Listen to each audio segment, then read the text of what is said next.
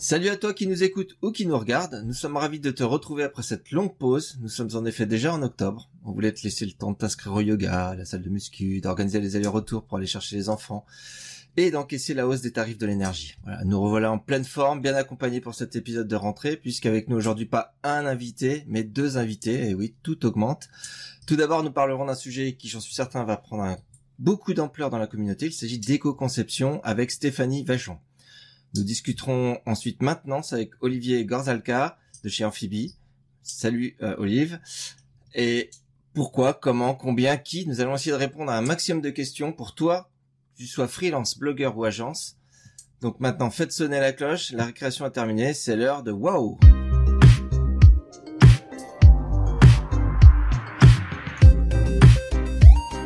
WordPress. That's really cool. We've got blocks within blocks within blocks. Oh, wow. That's really cool. Et bien sûr, pour pas changer nos habitudes, je suis accompagné de Simon et de Jean-Baptiste. Simon, salut. Le sommaire de l'émission. Donc, nous commencerons avec une revue de presse, animée par JB et moi-même. Ensuite, on retrouvera Stéphanie, qui va, comme tu l'as indiqué, avec qui nous allons parler éco-conception et certification. Et ensuite, nous allons parler maintenance. Gros sujet. Et puis après, viendra les petites infos diverses de fin d'épisode. Voilà. Alors, à noter, pour ceux qui nous regardent, vous voyez pas Stéphanie. On lui a pas dit bonjour. Oui. C'est parce qu'en fait, elle n'est pas là ou pas encore là. On ne sait pas exactement. Il y a un petit souci d'organisation. Donc, soit elle nous rejoint en cours d'enregistrement. Et on sera ravis de la recevoir. Soit on enregistrera avec elle un peu plus tard une interview, on organisera ça et on l'ajoutera à l'épisode. Allez, c'est parti pour les news.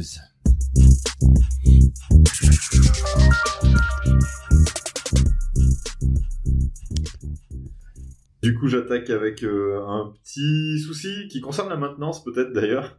Je sais pas si Olivier, vous avez été concerné. Nous, oui. Et puis, c'est bien, on va faire preuve de transparence.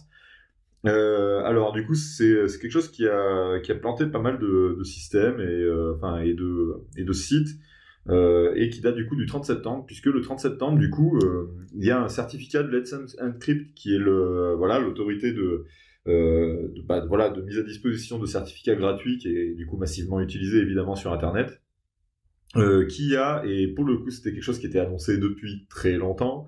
Donc shame on us, mais qui a du coup, tout simplement le certificat a expiré le 30 septembre, c'est-à-dire que ce certificat, l'ancien en fait certificat de Let's Encrypt du coup avait une date d'expiration au 30 septembre. Donc ce certificat il s'appelle IdenTrust DST Root CA X3. Bon voilà, ça c'est pour le nom. Et du coup il était utilisé quand même sur énormément de sites internet. Un certificat SSL qui expire, ça fait quoi ? Tout simplement, votre site n'est plus en connexion sécurisée, en HTTPS. Donc effectivement, on peut se dire que c'est pas très très grave, etc. Nous, j'ai un petit retour d'expérience parce qu'on a été touché chez Woodonit. Du coup, qu'est-ce qui s'est passé ? C'est que nous, de notre côté, sur notre site woodonit.fr, sur un sous-domaine privé qui n'est pas accessible au public, on héberge en fait nos extensions qu'on a développées pour nos clients. Et il se trouve qu'en fait, du coup, ces extensions, elles sont connectées, c'est-à-dire que depuis le back-office WordPress, tu peux mettre à jour en fait une extension qui est située sur notre repo en fait, à nous, et il y a le système de mise à jour exactement comme fonctionne celui de WordPress.org. Et il se trouve en fait que le mécanisme en fait permettant de mettre à jour, du coup, va les targeter, va les cibler une adresse en HTTPS. Or, le certificat a été invalidé, donc du coup, on a eu, et là, c'est une erreur de développement de notre côté, personne n'est infaillible évidemment, on n'avait pas de check en fait si l'API retournait, le check en fait sur le serveur retournait une réponse correcte ou pas, et du coup ça a mis quelques sites en erreur fatale. De notre côté, on a assez vite rebondi évidemment, alors d'abord en patchant, c'est-à-dire pour éviter d'avoir une fatale erreur, et puis ensuite bien sûr en mettant à jour le certificat. Une petite déconvenue, on n'a pas du tout été les seuls, il y a pas mal de services majeurs qui ont craché, Voilà, ça fait partie des impondérables parce qu'on peut, on va parler dans la maintenance, enfin dans le sujet sur la maintenance sûrement du suivi, comment on fait pour se tenir au courant la veille, etc. Et il y a des trucs qui sont complètement extérieurs à WordPress qui peuvent nous tomber dessus. Il faut, il faut le savoir. C'est important. Donc voilà, ce premier sujet sur ce petit, cette petite déconvenue sur Let's Encrypt qui avec le recul est pas très grave et même, enfin voilà, plutôt intéressante. Voilà, apprenons de nos erreurs. Ensuite, un deuxième sujet du coup sur le WordPress Translation Day qui a eu lieu du coup. Alors c'était pas un WordPress Translation Day cette année, c'était un WordPress Translation Month. Pour rappel, du coup, il s'agit en fait à l'origine en fait d'avoir un jour où toutes les personnes qui contribuent à la traduction de WordPress dans le monde se réunissent pour traduire voilà des projets WordPress ensemble et puis pour faire avancer du coup cette activité. Cette année, du coup, ça a eu lieu du 1er au 30 septembre. Le 30 septembre, du coup, étant la journée internationale de la traduction. Ça a eu lieu pendant un mois. Il y a eu énormément de projets, énormément de meet-up, donc de réunions en fait de traducteurs et de traductrices à travers le monde, avec vraiment beaucoup d'activités. De notre côté, en France, du coup, on a organisé avec l'équipe de traduction de WordPress en français, du coup, un événement le 24 septembre qui était plutôt cool. Ça s'est passé sur toute l'après-midi, un vendredi après-midi. On était une vingtaine, il y a eu un quiz qui était organisé avec des lots à gagner, c'était plutôt cool. On était une vingtaine de contributeurs et de contributrices à participer.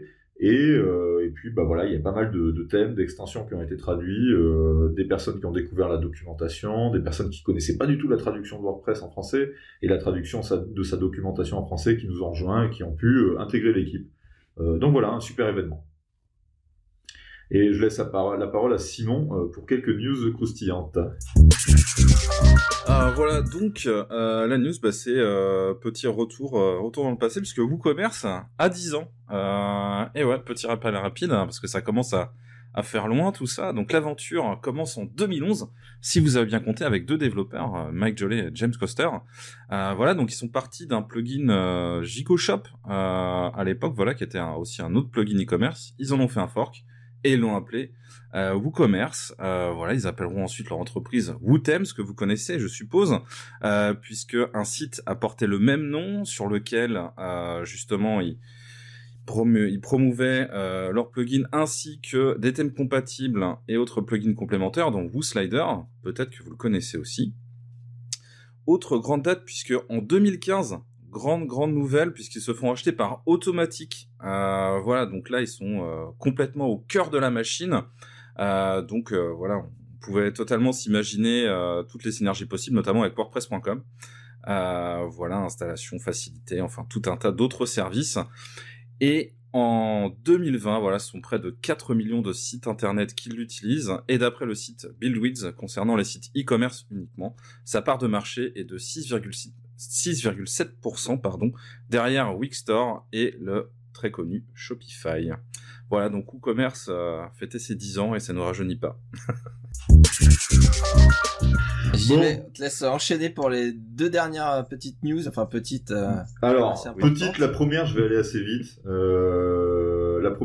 vite. C'est un nouveau thème qui est sorti, qui est très intéressant, qui s'appelle Tove, T-O-V-E, qui a été produit du coup par Anders Noren, qui pour rappel avait été directeur du design et de la conception de 2020, donc le thème par défaut 2020, et du coup il nous a sorti en fait une super création.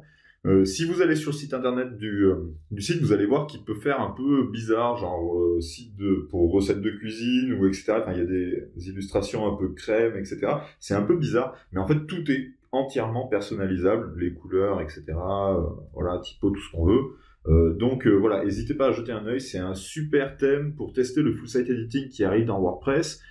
Attention par contre, pour profiter du coup de ce thème avec toutes ses fonctionnalités, il faut installer l'extension Gutenberg pour l'instant, donc la version plugin en fait de Gutenberg, sinon du coup vous n'aurez pas accès à toutes les fonctionnalités. En revanche du coup, quand WordPress 5.9 sortira à la fin de l'année, donc en décembre là, dans ce cas-là vous pourrez supprimer l'extension de Gutenberg et profiter du thème entièrement. Et du coup, j'en profite pour parler du nouveau thème par défaut de WordPress, puisque avec WordPress 5.9 qui sortira en décembre, on aura un nouveau thème qui sera disponible, qui s'appelle 2022 pour 2022, et qui en fait sera un thème pas comme les autres, parce que pour le coup, il sera vraiment prévu entièrement pour le full site editing de WordPress, donc de Gutenberg, et pour le coup, les personnes qui développent, enfin qui vont souvent voir du code voilà, de thèmes WordPress, ou qui développent des thèmes WordPress eux-mêmes, risquent d'être bien surpris, parce que pas une trace de PHP, on a juste un fichier function.php avec quelques dizaines de lignes de PHP, et c'est tout.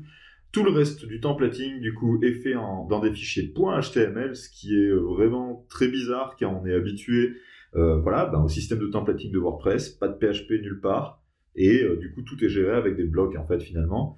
Ce qui est intéressant, c'est que WordPress, qui a été très décrié depuis toujours en fait, hein, finalement, pour avoir une approche à l'inverse de ce qu'on appelle le MVC, donc l'idée de séparer les vues en fait finalement du traitement. Avec WordPress, à la base, on a du PHP et du HTML qui sont imbriqués l'un dans l'autre. Et bien ici, en fait, on se retrouve avec une séparation du fonctionnel finalement et du contenu qui est total. Donc quelque chose de très très intéressant. Évidemment, ça va nous demander à nous tous, voilà, personnes qui faisons du développement, qui codons avec WordPress, du coup de revoir un petit peu tous nos basiques qu'on utilise depuis maintenant quasiment bientôt 20 ans, hein, 2023, ça sera les 20 ans de WordPress. Voilà, donc c'est une sacrée révolution, mais c'est super sympa. Et du coup, donc ce thème qui a été présenté sur make.wordpress.org/core ou /thème d'ailleurs, peu importe, vous allez pouvoir du coup le retrouver, le télécharger sur un repo GitHub. Donc vous allez sur github.com/wordpress/2022. On mettra bien sûr le lien dans l'article du podcast. Et vous allez pouvoir le télécharger, puis jouer avec. Vous allez voir, c'est très sympa, c'est un peu déroutant, mais c'est vraiment quelque chose que je vous encourage de faire avant que WordPress 5.9 sorte, pour au moins savoir voilà, quel sera le futur des thèmes sur WordPress. Voilà, évidemment, quand on a une nouveauté, c'est comme avec Gutenberg quand il est sorti à l'époque, c'est pas tout de suite que tous les thèmes fonctionneront comme ça.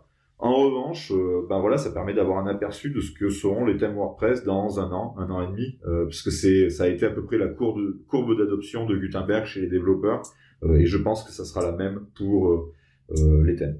Donc voilà, un thème très sympa et vraiment assez déroutant aussi, il faut bien le dire. Est-ce qu'on se rapproche de choses qui ont déjà été faites quand on parle de Twig, de méthodes un peu différente de WordPress pour coder des thèmes WordPress qui étaient, il me semble, plutôt orientés MVC justement. En fait, c'est une bonne question, sauf que là en fait l'idée et ça va pas plaire à tout le monde ce que je vais dire. L'idée en fait, c'est de retirer du coup toutes les décisions de montage du thème des développeurs. Les développeurs et développeuses, du coup, en fait, avec un thème block, donc un block thème, block themes en anglais, du coup, vont juste définir des réglages par défaut, avec des templates, donc des fichiers modèles en HTML qui contiennent des blocs et du coup un agencement par défaut qui sera entièrement écrasable par la personne qui utilise le site, qui administre le site. Et donc, évidemment, après, là, si on raisonne un peu sous la forme d'une agence, etc., on va se dire, OK, on va juste préparer ces fichiers HTML et puis empêcher leur édition, du coup, en back-office. Et ça, évidemment, ça sera toujours possible. Mais voilà, l'idée, c'est qu'en fait, le thème ne fasse qu'une suggestion de présentation, quelque part, et que finalement, ça soit en back-office, que tout se joue et qu'on crée ces templates directement. Donc, pour te répondre par rapport à la différence sur Twig, Blade et ce genre d'outils, en fait là c'est complètement pas pareil, parce que du coup le développeur ne fait pas de templating, il va pas définir du coup par exemple sur une page d'archives, voilà, je vais remonter, je vais créer ma boucle en mettant telle condition, etc., etc. Non, ça sera en back-office que ce sera fait, et c'est la personne qui administre le site qui va créer sa boucle en fait de page d'archives, et ça change tout quelque part. Le thème ne fera qu'une proposition de page d'archives. Ce qui veut dire que du coup demain ta page d'archives de blog par exemple, elle te remonte tous les articles, etc. Et tu veux créer une nouvelle page qui remonte les articles, par exemple, qui proviennent de deux catégories. La catégorie podcast et la catégorie développement, par exemple, de ton blog. Et ben, dans ce cas-là, du coup, tu vas créer, en fait, un template archive double catégorie, par exemple. Et ce template, en fait, tu vas lui dire de remonter, du coup, les posts qui sont dans ces deux catégories. Et tout ça, c'est possible en back-office avec le bloc boucle de requête, qui existe déjà, qui est déjà disponible. Donc voilà, en gros, ça retire finalement le pouvoir aux développeurs, quelque part, pour le donner à des administrateurs. Sachant que le développeur pourra toujours dire non, ça c'est administrable, ça l'est pas. Donc voilà, un truc quand même assez révolutionnaire, c'est clair, pour WordPress, pour le web aussi un petit peu, et on se rapproche en fait de tous ces outils qu'on appelle le no-code. Si vous écoutez juste le podcast, vous voyez pas, mais je suis en train de faire des guillemets avec mes doigts, parce que bon, voilà, no-code c'est quelque chose, enfin ça a toujours existé, WordPress et du no-code, pourquoi pas, enfin bref, peu importe, mais dans tous les cas, en fait, l'idée c'est que le processus décisionnel finalement appartienne à l'administration du site, ce qui est une bonne nouvelle pour certains, et puis une mauvaise nouvelle pour d'autres, ceux qui sont, enfin voilà, les agences qui sont pas habituées finalement à donner à gérer ça de cette façon-là, devront s'adapter et trouver des process qui leur conviennent. Dernier petit truc par rapport à 2022, il faut évidemment pour l'instant toujours installer Gutenberg pour pouvoir faire fonctionner, sinon il fonctionnera pas avec son plein potentiel. Et voilà, n'hésitez pas, si vous êtes développeur, développeuse, à aller voir, à aller télécharger ce thème et surtout à aller contribuer à remonter vos points. Il y a juste en fait une seule règle pour le développement de ce thème 2022 en fait qui a été édictée, c'est un minimum de PHP. C'est-à-dire que le thème n'embarque que du HTML et du CSS et le moins de traitement possible, le traitement étant fait en back-office. Donc voilà, c'est vraiment une règle assez bizarre, on n'a pas l'habitude en fait de ça, de ne pas faire de traitement côté serveur. Et c'est un très bon exercice en tout cas pour se préparer à ce que seront les thèmes WordPress très bientôt. Très bien, on va peut-être choisir les thèmes par rapport à leur esthétique plus qu'à leur fonctionnalité, puisque ça sépare un peu les choses. Ben exactement, donc, peut-être un peu plus de gens qui sont plutôt veine graphiste à créer des thèmes plus facilement et ne seront moins freinés par le côté justement mais grave, et ça me fait sourire en fait que tu dises ça, parce que j'ai une référence de vieux du coup par rapport à ça, et c'est je sais pas si vous vous souvenez du CSS Zen Garden à l'époque, qui avait été fait pour démontrer justement pourquoi le CSS c'était bien, parce qu'avec la même base de code HTML du coup tu changeais juste le CSS et t'avais un site complètement différent. Ouais. Bon c'est sûr que aux jeunes qui nous écoutent ça leur parlera sûrement pas du tout, mais cherchez CSS Zen Garden, vous trouverez des archives, et en fait je suis complètement d'accord avec toi, on est exactement sur le même sujet, le thème en fait finalement revient à ce qu'il est censé gérer, à savoir l'apparence et pas le fonctionnel. Tout à fait. Par contre c'est vrai que de donner du coup un pouvoir quand même assez important au client qui va administrer son site, ça pose quand même des problématiques de maintenance, comme on va pouvoir en parler tout à l'heure. Et typiquement, quand on est dans un cheminement où on déploie en pré-production, en production, on fait des corrections de bugs, là, ça veut dire à un moment donné qu'il va falloir rapatrier toute la partie administrable sur les différents environnements, ce qui n'est pas forcément très simple de base sur WordPress.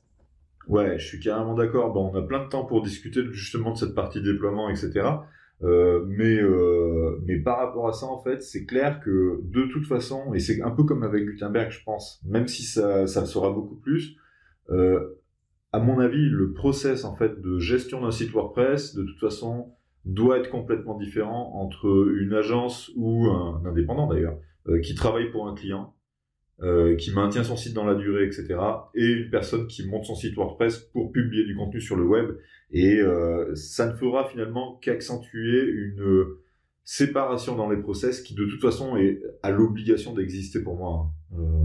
C'est-à-dire qu'on peut pas avoir les mêmes méthodes, les mêmes outils finalement, les mêmes façons de faire, etc. Et de ce côté-là, bien sûr, nous, agences, indépendants, etc., toutes les personnes qui produisons des sites pour leurs clients, On aura des mécanismes qui permettront de, voilà, d'empêcher en fait certaines choses qui sont tout simplement pas souhaitables, hein. Voilà, administrer des gabarits comme des pages d'archives ou des pages de recherche d'offres d'emploi par exemple, etc.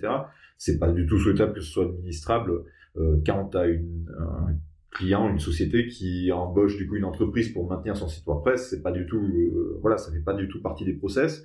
En revanche, du coup, l'idée, c'est d'avoir quand même les mêmes technologies de base, à la fois pour que un blogueur puisse changer de thème, par exemple, transformer, voilà, j'imagine 2022 par exemple, ce nouveau thème, avec une version Halloween, une version Noël et une version, enfin voilà, bref. Et en fait, là, du coup, il y a un vrai intérêt. Tu changes pas le fonctionnel et pop, t'as juste l'apparence qui change. Et que ça soit aussi utile pour nous, agences, développeurs, développeuses, indépendants, indépendantes, pour justement utiliser typiquement moi, ces thèmes sous forme, enfin gérés sous forme de blocs. Je vois, et cette séparation entre le contenu et le contenant, je vois un gros intérêt pour toutes les usines à sites, quand tu déploies du coup des sites qui en multisite typiquement, où tu vas avoir plusieurs thèmes qui pourront être utilisés par des filiales, etc. Il y a un vrai intérêt à ce qu'elles puissent aussi gérer ça. Encore faut-il l'encadrer, quoi. Mais en tout cas, j'y vois quelque chose qui, ironiquement, a toujours été très critiqué chez WordPress. C'est-à-dire l'absence de MVC, en fait, l'absence de séparation entre le contenant et le contenu et le fonctionnel, le traitement, etc. Et je pense que WordPress va pourtant se faire taper sur les doigts pour le mettre en place, ce qui est un peu ironique, parce que finalement c'est un truc qui est attendu, quoi. Je pense qu'on aura l'occasion d'en reparler dans de prochains épisodes. Ça va être un sujet qui, à mon avis, va glisser sur plusieurs épisodes. C'est clair. On va officialiser le passage, même si la transition était quasiment faite. On va officialiser le passage sur notre petit débat ou thème du mois, la maintenance. Puisque Stéphanie ne nous a pas rejoint pour l'instant, donc on verra insérer son interview à la fin de cet épisode. Allez, jingle.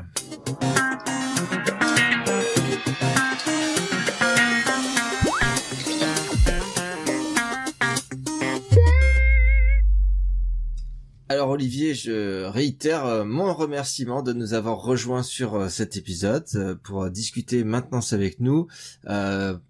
Pour tous ceux qui ne te connaissent pas, est-ce que tu peux déjà rapidement te présenter? Ouais, merci à vous pour l'invitation. Donc Olivier, je suis directeur technique et cofondateur de l'agence Amphibie, qui est une agence spécialisée sur WordPress, et donc qui est plutôt qui s'oriente vers des développements typés un peu Sage Blade, comme ce qu'a pu évoquer tout à l'heure JB. Et donc voilà, on a une philosophie de développement qui est assez orientée Laravel. Très bien, on va parler aux devs. C'est ça. Voilà, on avait... On t'a invité parce que, alors c'est pas moi directement, on m'a dit tiens, tu devrais inviter Olivier parce que tu as dû participer à déjà des discussions. Alors j'imagine avec JB et peut-être d'autres sur la communauté sur Slack de la maintenance. C'est un sujet qui est important. On voit de plus en plus d'agences qui ont des offres de maintenance. Alors on voit tout et n'importe quoi. On va essayer d'organiser un petit peu notre discours ce soir. Alors peut-être on va rappeler rapidement, celui qui veut, pourquoi il faut faire de la maintenance sur WordPress. C'est-à-dire que pourquoi on est obligé de faire de la maintenance, et ou pas d'ailleurs, et pourquoi il faut le faire.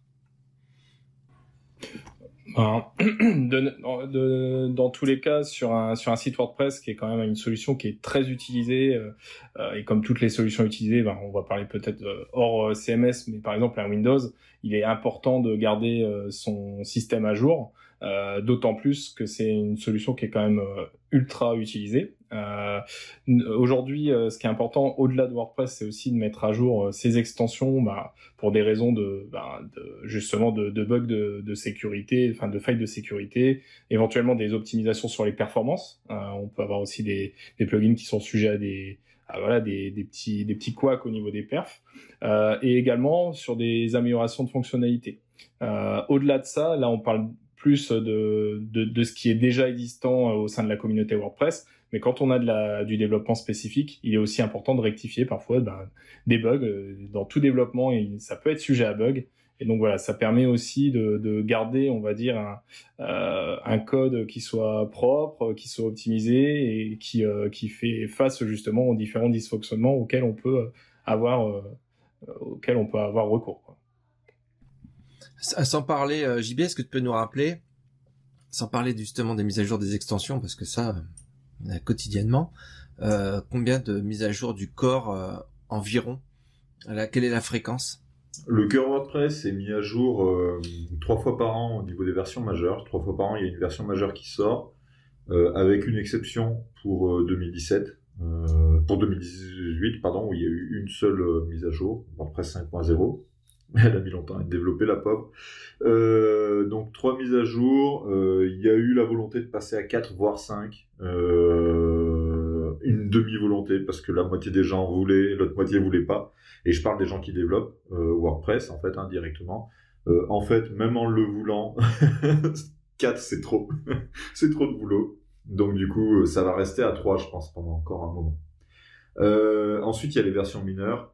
On considère que, en gros, entre... Ben là, typiquement, il y a WordPress 5.8 qui est sorti en août. Avant, on avait WordPress 5.7 qui était en avril, si je me souviens bien, ou en mars. Je peux me tromper, ne m'en voulez pas, j'ai oublié. Bah dans ce cas-là, entre les deux, en fait, on va avoir souvent entre 2 et 3 versions mineures. Sachant que si vous allez voir, du coup, par exemple, le nombre de versions mineures de WordPress 5.2, par exemple, ou 5.4, vous allez me dire, mais JB, il a craqué, il se plante complètement, il y en a beaucoup plus, il y en a une dizaine. Non, c'est que les anciennes versions majeures, donc les branches majeures, 5.4, 5.5, etc., sont toujours maintenues ensuite, derrière. Donc ça veut dire que aujourd'hui, quand il y a une version de sécurité qui sort, par exemple WordPress 5.8.1, qui est sortie du coup en septembre, ben il va y avoir aussi 5.7.3, et 5.6.5, et 5.5.6, et ainsi de suite.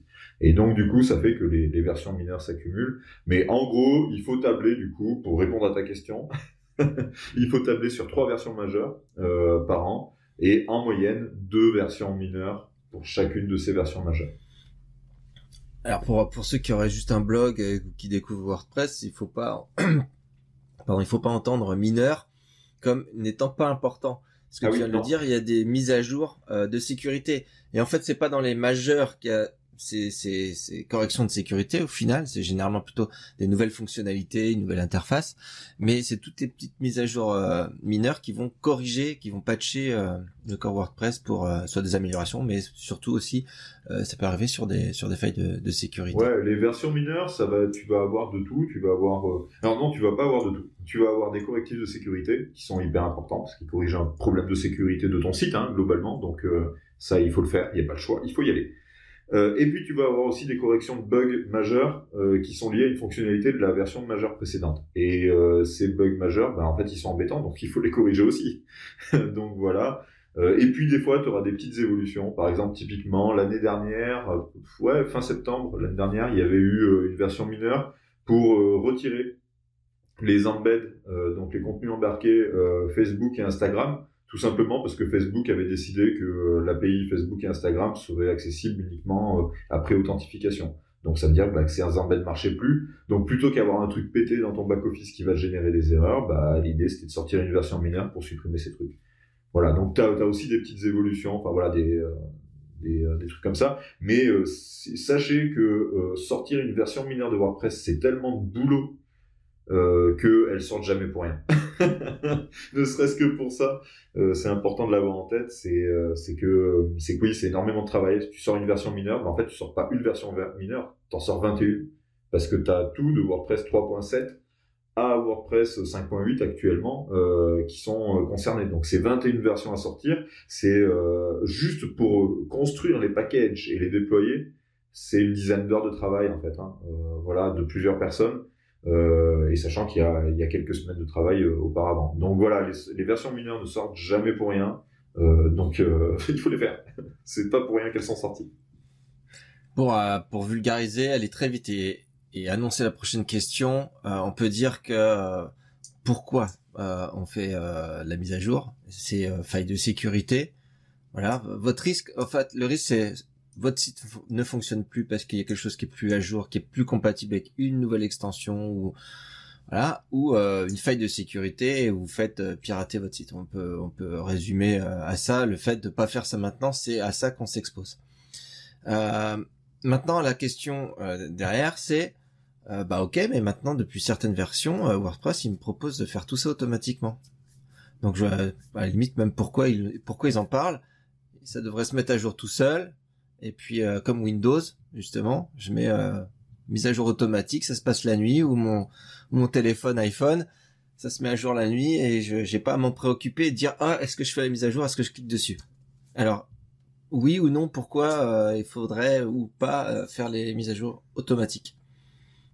Vas-y Olivier. Bon, alors nous, les mises à jour automatiques, aujourd'hui, on les active uniquement sur un repo Satispress qui nous permet en fait, on a un process chez nous où tous nos extensions sont gérées via Composer. Et donc, c'est le seul endroit où, en fait, on active des mises à jour automatiques pour en profiter via nos packages Composer. Par contre, côté site client, on a systématiquement une validation d'abord. Enfin, on prépare la mise à jour en local, on vérifie que rien n'est cassé. On déploie sur le serveur de pré-production, il y a nos chefs de projet qui vérifient que tout est OK. Ensuite, c'est le client et si c'est validé, ben, on déploie en production.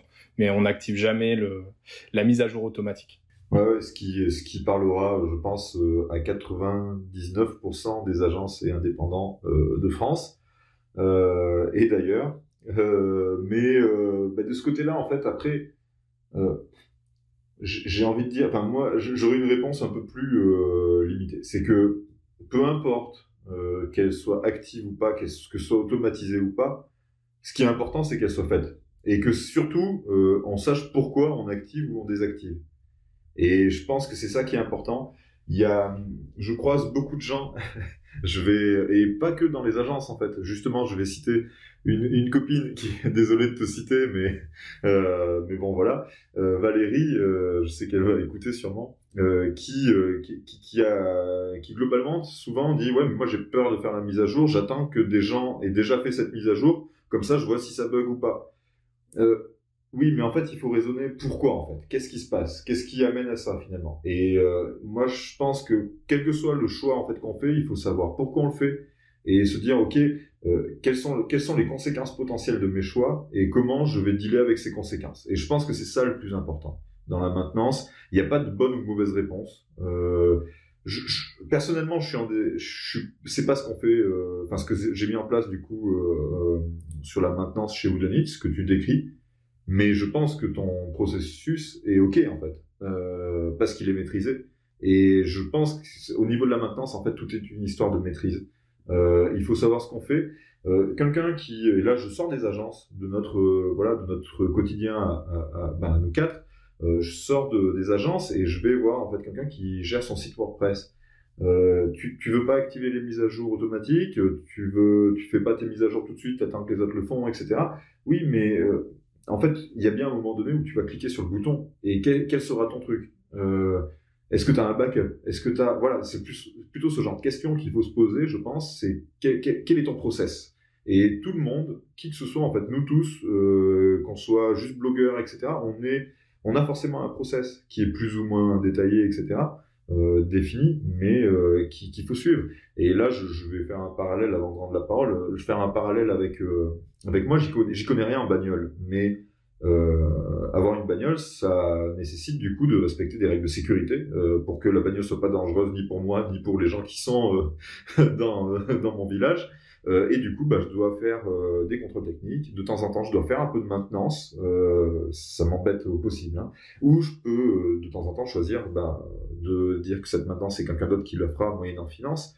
Mais dans tous les cas, il faut que je fasse quelque chose. Et je suis obligé d'avoir un process, même s'il est archaïque, basique, etc. J'ai un process. Il y a un truc qui casse. Je vais me noter qu'il faudrait peut-être que j'aille consulter du coup quelqu'un pour l'entretien de mon véhicule avant de devoir payer plus cher, voire de devoir changer de véhicule. Et finalement, c'est un peu ça en fait au quotidien. Voilà, on achète des choses, elles finissent par casser, par s'abîmer, etc. Et on en fait la maintenance. Un site, c'est exactement pareil. Il faut un process. Enfin, je sais pas ce que...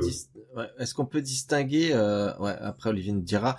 Est-ce qu'on peut distinguer les mises à jour du corps, des extensions et du thème? Est-ce qu'on peut dire, ouais, le thème, faut y aller, de toute façon...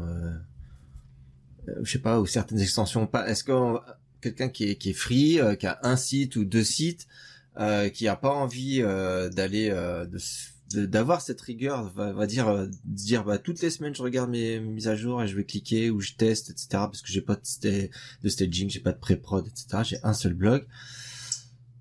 Est-ce qu'on peut dire tout ce qui est core et WordPress, vas-y, mets en automatique. Mais il faut que tes extensions elles suivent derrière. Est-ce que vous avez un conseil là-dessus ou pas? Moi, je peux parler de mon expérience en tant que freelance il y a quelques années. Non, ouais, parce que j'étais, j'ai fait aussi de la maintenance et puis on fait aussi un de Woodonit. Non, moi je dirais aux freelance, c'est surtout, on parlait de process, c'est bien de distinguer. Est-ce que le thème qui a été fait, c'est un thème payant? Est-ce que c'est un thème custom? Est-ce que c'est un thème que vous avez fait? Si vous avez fait un thème, du coup, vous savez exactement ce que vous avez fait. Mais si vous avez acheté un thème sur les thèmes de la forêt ou sur autre chose, c'est là où il faut faire attention, parce que si... est-ce que vous avez fait aussi un thème enfant pour modifier peut-être certaines choses du thème? Enfin, il y a quand même beaucoup de choses à prendre en compte.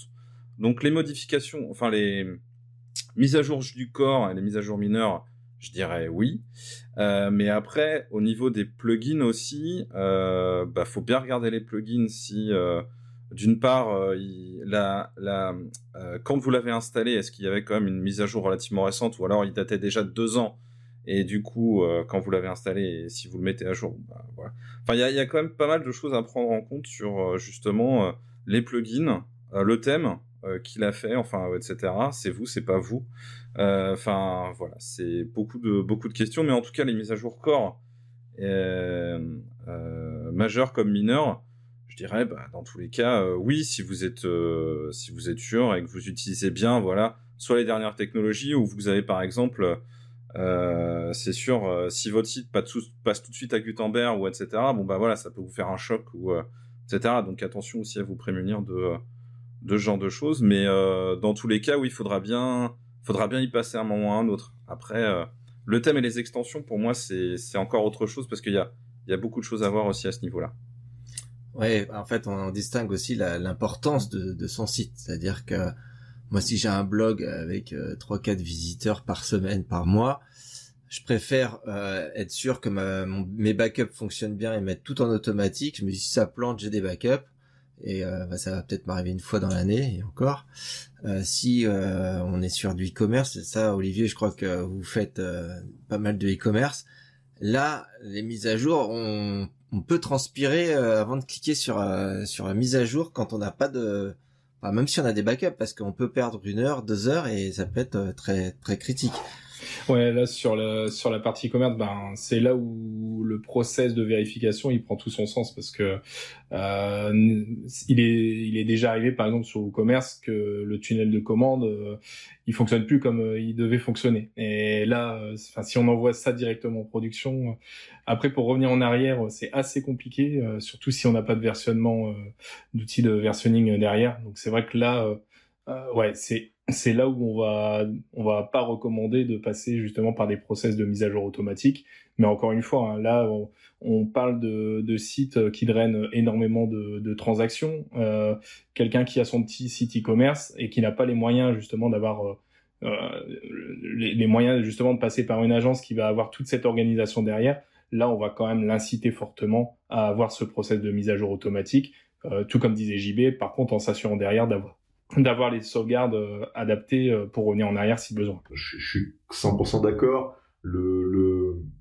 Moi, je dirais que entre ne pas mettre son site à jour par peur, voilà, qui peut être compréhensible, etc., et avoir des mises à jour automatiques de tout, mon choix est vite fait. C'est de mettre des mises à jour automatiques de tout. Et si le choix, c'est entre ces deux solutions, c'est clair, parce que En fait, il faut bien comprendre que les extensions, qu'elles soient sur le repo ou premium, ou peu importe, etc., WordPress et les thèmes, en fait, pour de vrai, leur faction optimale, enfin, plutôt standard de fonctionnement, c'est leur dernière version, en fait, tous ensemble. Et que tout le monde soit à la dernière version, finalement. C'est ça, finalement. Et c'est pas un WordPress qui date d'il y a 5 ans, une extension qui date d'il y a 3 ans, une extension qui est à jour de version, et etc. Ça, c'est pas le fonctionnement standard, c'est pas le fonctionnement nominal, en fait, de votre installation WordPress. Le fonctionnement nominal, c'est tout qui est à jour en dernière version. C'est ce pourquoi, du coup, les gens font la maintenance des extensions qu'ils publient sur WordPress.org ou sur des repos payants, etc. Si vous installez et là je vais un peu dans la technique, mais si vous installez un ACF, Advanced Custom Field, d'il y a 2 ans, avec un WooCommerce de cette année et un WordPress de l'année dernière, vous avez toutes les chances d'avoir des bugs. Si vous mettez tout ça à jour de version et que vous installez ça tel quel, ça va fonctionner. Et clairement, moi, voilà, c'est pour ça, à choisir, bien sûr, il faut aller sur des mises à jour automatiques. Le point d'Olivier, et c'est pour ça qu'on l'a invité en fait, hein, finalement, il est vachement important. C'est que quand tu gères en fait le site, et notamment ils font du e-commerce, où on a fait du WooCommerce, enfin du e-commerce, et voilà, on a une expérience chez Woodonit, mais l'expérience d'Olivier est vachement plus importante parce que chez Amphibie ils en font beaucoup. Et ben voilà, il y a un tunnel de commande qui casse, c'est une perte en fait, indirectement. Et là, en fait, ben, si vous avez une boutique suffisamment grosse, vous ne pouvez pas vous permettre d'avoir ce type de perte. Et dans ce cas-là, l'agence ou la personne qui gère en tout cas le site doit mettre en place des mécanismes. Donc déjà, il y a des backups, des sauvegardes évidemment, avant chaque action, etc. Mais en plus, j'imagine, et c'est la question du coup, j'en profite pour te poser la question, mais j'imagine qu'en fait, la mise à jour, pour de vrai, elle est pilotée du coup par un développeur qui va mettre à jour via un système de dépendance, j'imagine, son installation, qui va faire un QA, donc un quality assurance, en gros un check, hein, j'imagine. En gros, vous avez sûrement un process, je reviens à mon histoire de process, mais j'y tiens beaucoup, qui permet du coup bah, de limiter les possibilités qu'il y ait de la casse sur le site en production, et donc une perte pour le client. Ouais, là nous aujourd'hui c'est vrai qu'on a pour l'instant la vérification elle est essentiellement humaine via nos chefs de projet. Donc systématiquement, quand il y a un déploiement, bah, d'abord en pré-production, il y a cette vérification qui est faite à la fois par le développeur et la chef de projet. Et lors d'une mise en production, bah, voilà, c'est les deux personnes qui se mettent en ordre de bataille pour bien vérifier que tout est opérationnel. On est en train d'étudier justement des solutions qui vont permettre de tester automatiquement justement le tunnel de commande. Là, on est en train de travailler un petit peu avec CasperJS, qui est une solution qui permet très simplement... via un autre module en fait de pouvoir tester chaque étape d'un formulaire. D'ailleurs, ça c'est pas limité qu'au e-commerce, hein, ça peut être sur plein d'actions sur un site e-commerce ou un site traditionnel. Et donc voilà, qui va permettre de certifier que le fonctionnement en mode automatique est opérationnel. Néanmoins, on est toujours assez prudent avec ces outils-là et on préfère quand même avoir toujours une vérification humaine. Surtout dans le cadre de grosses mises à jour, c'est vraiment important pour nous au niveau des sites e-commerce. Enfin, j'allais dire sites e-commerce, mais on a aussi des sites, typiquement on travaille aussi avec des sites institutionnels où les conversions de formulaires sont hyper importantes et où pareil, on peut pas avoir un formulaire qui va se bloquer pendant X heures. Donc voilà, en fait, je pense que dans tous les cas, le plus important en fait, c'est d'avoir les moyens de vérification et les moyens de revenir en arrière si besoin. Et surtout d'avoir une traçabilité sur ce qui a été fait et ce qui a pu causer le dysfonctionnement. Merci Olivier de lancer ce sujet-là des tests unitaires automatisés. Il y a du pour du contre comme de partout d'ailleurs. Je trouve ça très intéressant et juste pour vulgariser un petit peu le propos d'Olivier, donc ce dont il parle, c'est qu'en fait on va avoir en fait avant mise à jour ou avant d'intégrer du coup quelque chose. De livrer quelque chose, finalement, on va avoir tout simplement un robot, un script réalisé programmatiquement qui va aller tester en fait une opération. Il va aller tester les étapes d'un formulaire, par exemple de commande, etc. et dire j'ai réussi à arriver au bout de l'opération ou je n'ai pas réussi, et dans ce cas-là, tu vas avoir une alerte qui va te dire attention, le code il n'est pas prêt à être déployé, ça fait bugger l'histoire. Donc c'est ça. Sachez, chers auditeurs et auditrices, que tout ça c'est intégré déjà dans WordPress. C'est-à-dire que à chaque fois que quelqu'un intègre du code dans WordPress, du nouveau code, ou modifie du code existant. Il y a des tests unitaires qui sont lancés, et donc il y a un robot, un petit robot, Nono le robot, non il s'appelle pas comme ça, il s'appelle Travis. Non, lui c'est celui qui contrôle tout. Bref, mais on va avoir en fait un ensemble de petits robots, de petits scripts qui vont tester en fait WordPress, créer un article, mettre des blocs à l'intérieur, mettre machin, etc. Créer un user, de supprimer, créer 1000 users, essayer d'avoir un message d'erreur, etc. Et donc tout ça en fait c'est des milliers en fait d'opérations qui sont lancées en fait contre chaque bout de code qui est intégré dans WordPress. Et voilà, c'est ce qu'on appelle donc les tests unitaires, ce genre de choses, et les tests end-to-end aussi qui arrivent dans WordPress progressivement. Ce genre de choses en fait sont déjà dans le cœur du CMS, et il y a beaucoup d'extensions aussi d'ailleurs qui développent ce genre d'outils, hein. C'est notamment le cas de Yoast par exemple, ou de WP Rocket, qu'on avait invité Jonathan il y a pas si longtemps. Voilà, ces grosses extensions, WordPress lui-même, etc., ont des procédures qui permettent de tester le code qu'ils envoient finalement, un peu comme si vous le testiez en fait directement, mais de façon automatisée, quoi. Et ça, évidemment, c'est intéressant. Nous, chez Woodonit, on en est assez loin, pour être tout à fait honnête. On fonctionne beaucoup de façon manuelle, c'est-à-dire avec des humains, hein, tout simplement, qui testent les choses. Pourquoi? Parce que les tests unitaires c'est bien, mais quand la machine est grippée, c'est-à-dire que quand le test il veut pas se lancer pour un problème de conflit d'environnement, etc., ben il faut aller désactiver tout pour pouvoir livrer, donc ça enlève de la flexibilité. Je sais pas ce que t'en penses, mais j'imagine que tu connais le sujet.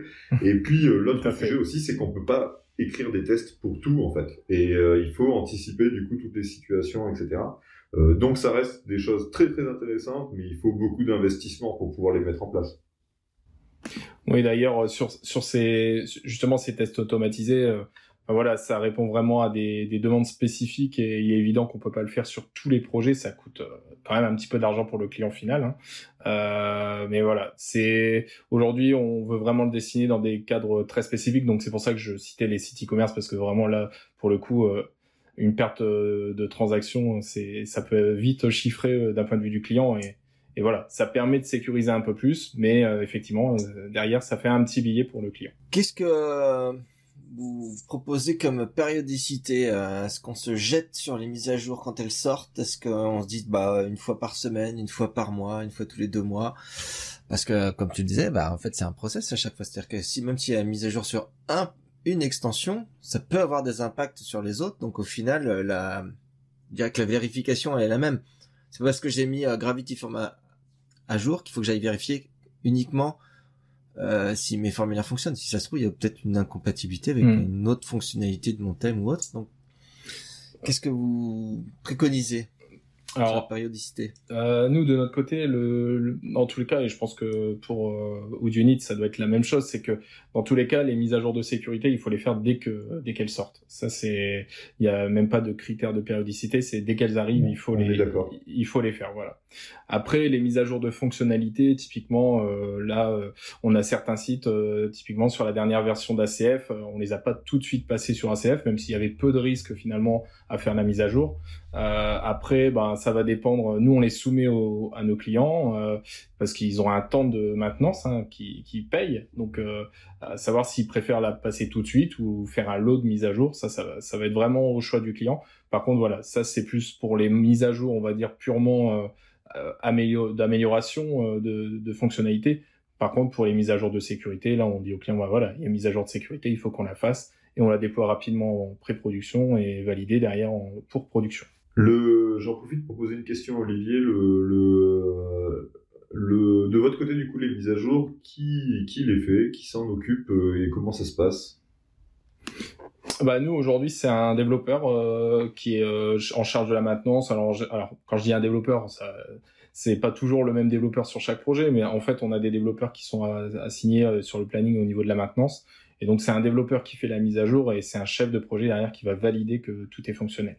D'accord, du coup vous fonctionnez en mode, il y a des jours de maintenance dédiés au planning et ça tourne ensuite à tour de rôle. C'est ça, on a des contrats, ça va dépendre de la...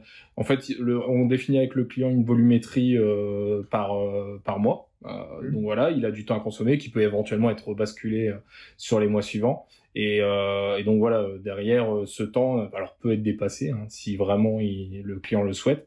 Mais voilà, on a une volumétrie type en fonction des sites et voilà. Sur les sites e-commerce, on est plutôt sur des volumes de 5 à 10 jours et sur des sites un peu plus institutionnels, là, on va de minimum 2 jours à 5 jours. Ouais, en fait, c'est vrai que je l'ai pas précisé. Là, du coup, les mises à, le contrat, ce qu'on appelle la TMA, en gros, va être dédié à la fois justement sur ces mises à jour. Mais ça va être aussi des développements additionnels en fin de compte, mais voilà, qui sont minimes, hein, qui parce qu'après, au bout d'un certain volume d'heures, là, c'est plus du mode projet. Mais voilà, on peut aussi avoir des développements additionnels, enfin voilà, il peut y avoir différentes choses qui peuvent passer. C'est pas de la maintenance purement mise à jour WordPress et extensions. Ouais, c'est vrai qu'on a l'habitude de séparer, enfin on a l'habitude, l'industrie, les standards de l'industrie, on a l'habitude de distinguer du coup maintenance préventive, à savoir les mises à jour, corrective, corriger un bug, parfois fait par une mise à jour hein, d'ailleurs, enfin voilà, et maintenance évolutive où on va faire évoluer du coup l'applicatif. De votre côté du coup, si je comprends bien en fait, sur un projet donné, j'ai une personne qui a du temps à son planning associé à la maintenance, etc., et qui va du coup intervenir pour faire les trois en fait. C'est ça, ouais. C'est ça. On a vraiment voilà ces différents aspects de correction et évolution. Et tu parlais du versionnement tout à l'heure, du versionning, donc en gros de la gestion en fait de l'évolution du code dans l'historicisation du code à long terme. De ce côté-là. Vous versionnez quoi de votre côté du coup? Nous aujourd'hui on travaille avec la méthodologie Bedrock, donc alors je peux l'expliquer rapidement. Je te pose la question, je sais ce que c'est, mais c'est pour poser la question quoi. Donc Bedrock en fin de compte, c'est sa logique, c'est de travailler dans un mode on va dire orienté package, donc où on va avoir par exemple le WordPress qui va être installé en tant que dépendance Composer. Donc Composer qui est un gestionnaire de package de librairie PHP. Et donc voilà, même les extensions aujourd'hui, on les gère via ces packages Composer. Et donc l'architecture du site internet qu'on connaît, classique de WordPress, où on a les différents fichiers à la racine, là WordPress est installé en tant que sous-dossier. Et on a un dossier qui s'appelle App, voilà, et qui va contenir en fin de compte ce que contient le WP Content de WordPress. Finalement c'est ça. Nous on versionne, on versionne pas le corps de WordPress, on ne versionne pas les extensions. Elles sont toutes recensées dans notre fichier Composer. Et après finalement les développements ça va être on a l'habitude de travailler, alors ça va changer prochainement, mais on a l'habitude de travailler avec notre on appelle ça le app core qui est localisé dans le MU plugin. Donc toutes les fonctionnalités vraiment principales du site et après la partie thème. Bon, je m'éloigne un petit peu du sujet de la maintenance, mais c'était pour expliquer un petit peu l'organisation. C'est intéressant, c'est une architecture qu'on retrouve beaucoup. Alors, nous, on fait pas mal de maintenance de sites qu'on n'a pas réalisés. Vous aussi, d'ailleurs, en fait. Hein. Ouais. Donc, nous, ça nous concerne tous. Quand on récupère en fait des sites qui sont basés sur cette architecture, nous, de notre côté, on les rebascule en fait sur une architecture WordPress classique. C'est en tout cas là, pour l'instant ce qu'on réalise parce qu'on travaille pas avec Bedrock avec ces outils-là, on reste au plus proche en fait de l'installation classique en fait. Voilà, c'est un choix en fait. Hein. Moi j'ai rien contre Bedrock, au contraire c'est un process et tant que c'est un process moi ça me va. le mec psychorigide sur sa question de process, mais voilà, nous de notre côté ce qu'on va faire c'est qu'en fait on va versionner le thème et une partie du répertoire des extensions qui contiendra soit les plugins, soit les extensions du coup réalisées sur mesure. Donc ça se rapproche en fait au final, c'est la même chose. Pourquoi on fait ça? Et finalement c'est ça l'intérêt en fait de confronter aussi les expériences, c'est qu'en fait les personnes qui sont développeurs TMA, développeuses TMA, donc qui travaillent en fait sur la maintenance en développement quoi, font du dev, sont chargés en fait de la maintenance corrective et évolutive, mais jamais de la maintenance préventive, c'est pas leur boulot. Et donc du coup, la maintenance préventive, donc à savoir les mises à jour, en fait, sont faites via une console de maintenance, hein, c'est via du ManageWP, hein, qui permet du coup d'historiser en fait justement tout ça, de profiter des captures d'écran avant-après, puisqu'il propose cette... Bon, alors ça reste... Il faut un check manuel, mais voilà, en gros, profiter du safe update en fait qu'il propose, et surtout d'historiser, c'est-à-dire qu'on a le détail de qu'est-ce qui a été mis à jour, quand, d'avoir des alertes aussi, etc. Et donc, c'est pas vraiment les mêmes personnes chez nous qui vont intervenir au niveau du code et les personnes qui vont intervenir au niveau des mises à jour, en gros, qui cliquent sur le bouton pour mettre à jour. Sachant que c'est pas, suivant les sites, c'est pas toujours une personne qui va cliquer sur une mise à jour, il y a des sites qui sont mis à jour automatiquement. En revanche, ils sont toujours mis à jour automatiquement d'abord sur une version de test, qu'on appelle un staging, une pré-production, etc., avant d'être déployé en production. Mais voilà, en fait, on a décidé de notre côté de séparer les deux. Vous, si je comprends bien, du coup, c'est plutôt en fait une personne unique qui connaît bien le site, qui va faire à la fois la gestion de la maintenance préventive, donc les mises à niveau, les mises à jour, et qui va aussi intervenir au niveau du code pour faire une évolution, une correction, etc. Ouais, c'est ça. Après, voilà, tu parlais justement du fait que vous récupérez des moments des projets Bedrock. Nous, il nous arrive aussi d'avoir des projets qui sont dans des structures WordPress conventionnelles, voire même des structures qu'on n'a jamais vues ailleurs. Donc dans ce cas-là, on essaye de les passer en Bedrock. C'est pas toujours possible, mais voilà, c'est aussi le lot quand on arrive avec quand on récupère des sujets dont on n'en est pas à l'origine. Mais voilà, en général, ça se passe plutôt bien. C'est juste qu'il faut se remettre un petit peu dans les habitudes traditionnelles de développement. Ouais, c'est ça. Ben, en fait, ça fait partie un petit peu du jeu. De toute façon, hein, c'est qu'aujourd'hui, on est sur une industrie qui est quand même un petit peu plus mature que ce qu'elle était il y a 20 ans. Et effectivement, voilà, on travaille tous sur des sites qui ont eu 5 vies, 4-5 vies, qui ont été refaits, des refontes, etc., qui sont aujourd'hui maintenus. Aujourd'hui, contrairement à il y a 15 ans, quand même, on arrive à faire des sites qui tiennent dans le temps, un minimum. Bon, et encore pas toujours, mais voilà, déjà beaucoup plus. Donc, ils peuvent être maintenus dans le temps. Ça veut dire qu'on récupère des sites, nous tous, hein, qui ont 5, 6 ans, voire 10 ans, voire plus, et qui sont encore maintenables. Mais dans ce cas-là, du coup, il faut toujours voilà, passer par un processus de mise en place d'outils permettant de faire la maintenance, quoi. Tous les sites sont maintenables? Est-ce que tous les sites sont maintenables? Est-ce que on a déjà entendu parler de sites sous bulle, un site souvent parce que c'était un thème qui a été fait sur mesure, qui n'est pas compatible avec PHP 7, qui n'est pas... Dans ce cas-là, le site n'est pas maintenable. Juste avant, Olivier, je sais que c'est toi l'invité, mais juste pour dire, on a un exemple chez Woodonit en fait qui est connu en fait d'ailleurs publiquement, puisque Émilie avait proposé une conférence en 2016, 2014, 2015, je sais plus, sur un gros site e-commerce en fait, un énorme site e-commerce qu'on maintenait qui s'appelait OpenTour, une conférence sur un WordCamp.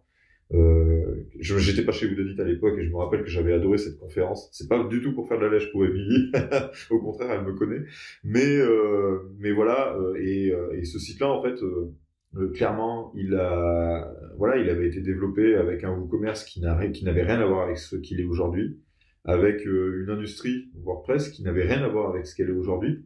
Il y avait des choses qui étaient des bons choix, des choses qui étaient des mauvais choix techniques. Bon gré mal gré, ce site il tournait et il rapportait énormément à notre client, au client de Woodonit. C'est un site qui tournait bien et qui avait des contraintes fortes pourtant. Avec c'est du tourisme, hein, c'est les bus qui circulent dans Paris. Donc ce site à un moment donné, en fait, techniquement, il ne pouvait plus être mis à jour parce que les dépendances, le nombre de dépendances externes avec des API, etc., faisait que finalement, ça ne pouvait pas suivre les évolutions de WordPress, des extensions, etc., où le commerce ne pouvait plus être mis à jour parce qu'il y avait des problèmes API, etc. Et au bout d'un moment, la seule décision qui était possible, c'était de le mettre sous cloche et de bâtir une forteresse autour pour que, même si... C'est-à-dire que quand il y avait le commerce qui patchait une faille de sécurité, on allait chercher le fichier qui avait été modifié, puis on faisait le patch directement avec nos petites mains, directement sur le site en fait, hein, pour que le site quand même reste sécurisé, mais les mises à jour globales c'était pas possible, pas envisageable. C'est quelque chose qui a tenu pendant un moment. Ensuite on a nos confrères de BAPI qui ont récupéré ce site en fait pour faire la refonte, et finalement c'était le cycle de vie du site, hein, quelque part. C'est que Il était resté en mode sous une cloche pendant un moment, ça marchait très bien, etc. Et au bout d'un moment, ils ont le client, enfin, donc OpenTour a débloqué les budgets ont changé d'entreprise pour pouvoir ailleurs, etc. Ça fait partie des choses qui sont complètement saines et normales en fait, hein, tout simplement dans une industrie. Quand on parle de maintenance, imaginez ce que c'est la maintenance chez des compagnies d'aviation, hein, comme Air France, etc. Ils travaillent un jour avec Boeing, avec d'autres compagnies, et en fait ils ont besoin d'une continuité. C'est plus ça finalement. Et cette continuité, on l'a assurée sur ce site-là, ce gros site, pendant plusieurs années, avec un site qui n'était pas mis à jour, mais qui quand même était maintenu. Et ça, c'est important de le dire. Et ça fonctionnait très bien jusqu'à un moment où, tu fais la refonte, quoi, parce que ça fait partie des choses naturelles. Enfin, je sais pas ce que t'en penses, Olivier. Mais... Je vais attaquer parce qu'on a dépassé l'heure et on n'avait pas Stéphanie avec nous. Ouais. Donc, je veux quand même poser une dernière question et puis laisser après peut-être le mot de la fin à Olivier. Mais dernière question, et tu en as parlé. Ce sont les outils. Tu as parlé de ManageVP, il y a MainVP, WP. Qu'est-ce que c'est ces outils et à quoi ils servent et pour qui? Si on peut faire très vite sur ça. Alors, sur ces outils-là, en fait, nous, c'est pas des outils qu'on utilise. Par contre, c'est des outils, qui permettent de pouvoir gérer un parc de sites, de sites WordPress et de pouvoir gérer les mises à jour et également même d'autres opérations que les mises à jour puisque ManageWP permet notamment d'avoir des rapports de SEO, des rapports aussi de temps d'uptime pour savoir si le site est hors ligne ou pas. Donc l'avantage, c'est que c'est des outils qui ont des interfaces plutôt sympas et faciles à prendre en main. Donc aujourd'hui, c'est soit on se tourne vers MainWP, qui est une solution qui peut en plus être auto-hébergée, ou alors passer par une solution type ManageWP, qui est pour le coup là qui dispose d'une version gratuite et qui a des fonctionnalités avancées en mode payant, mais je pense que Jean-Baptiste saura en parler mieux que moi. Ouais, nous, c'est ce qu'on utilise, donc évidemment, je vais plaider pour sa cause, mais non, parce qu'en fait, le process que toi tu décris avec des mises à jour qui sont gérées par les développeurs et contrôlées par les développeurs, etc., c'est un process qui est très bon, pour de vrai. Moi, ce que je dirais, c'est que il faut aussi peut-être, et là c'est un conseil qui sort en fait de nos mécanismes d'agence, etc., mais peut-être se détendre un petit peu vis-à-vis des mises à jour et de leur impact. Si t'as pas un site e-commerce, comme celui que je viens de prendre en exemple, les mises à jour, il faut se détendre un petit peu. Oui, tu peux casser ton site. Tu mets en place un processus de sauvegarde. Oui, tu peux. Enfin voilà, en fait, tout est possible et potentiellement, de toute façon, un site pourra casser à cause du problème de certificat HTTPS dont j'ai parlé tout à l'heure, en fait. Hein. Donc, des manières de casser un site, il y en a plein. Maintenant, c'est qu'est-ce qu'on met en place du coup pour rebondir si jamais il y a de la casse. Moi personnellement sur mon site perso, mais vous allez dire ouais ok le site perso de JB, c'est peut-être pas forcément le bon exemple. Aussi mon site perso il fonctionne en mise à jour automatique depuis 5 ans à peu près et ça tourne, j'ai jamais eu de casse. WordPress.org fonctionne en mise à jour automatique. Donc, WordPress.org c'est un multisite avec un bon millier de sites puisqu'il y a le site de toutes les locales etc.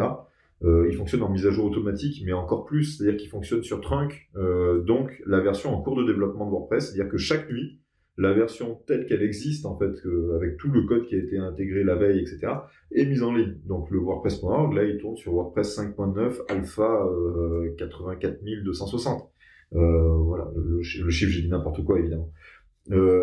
Et ça tourne. Vous avez déjà vu WordPress.org done, ça arrive peut-être 30 secondes par an, quoi. Voilà. Donc voilà, je pense qu'il faut se détendre un petit peu par rapport à ça.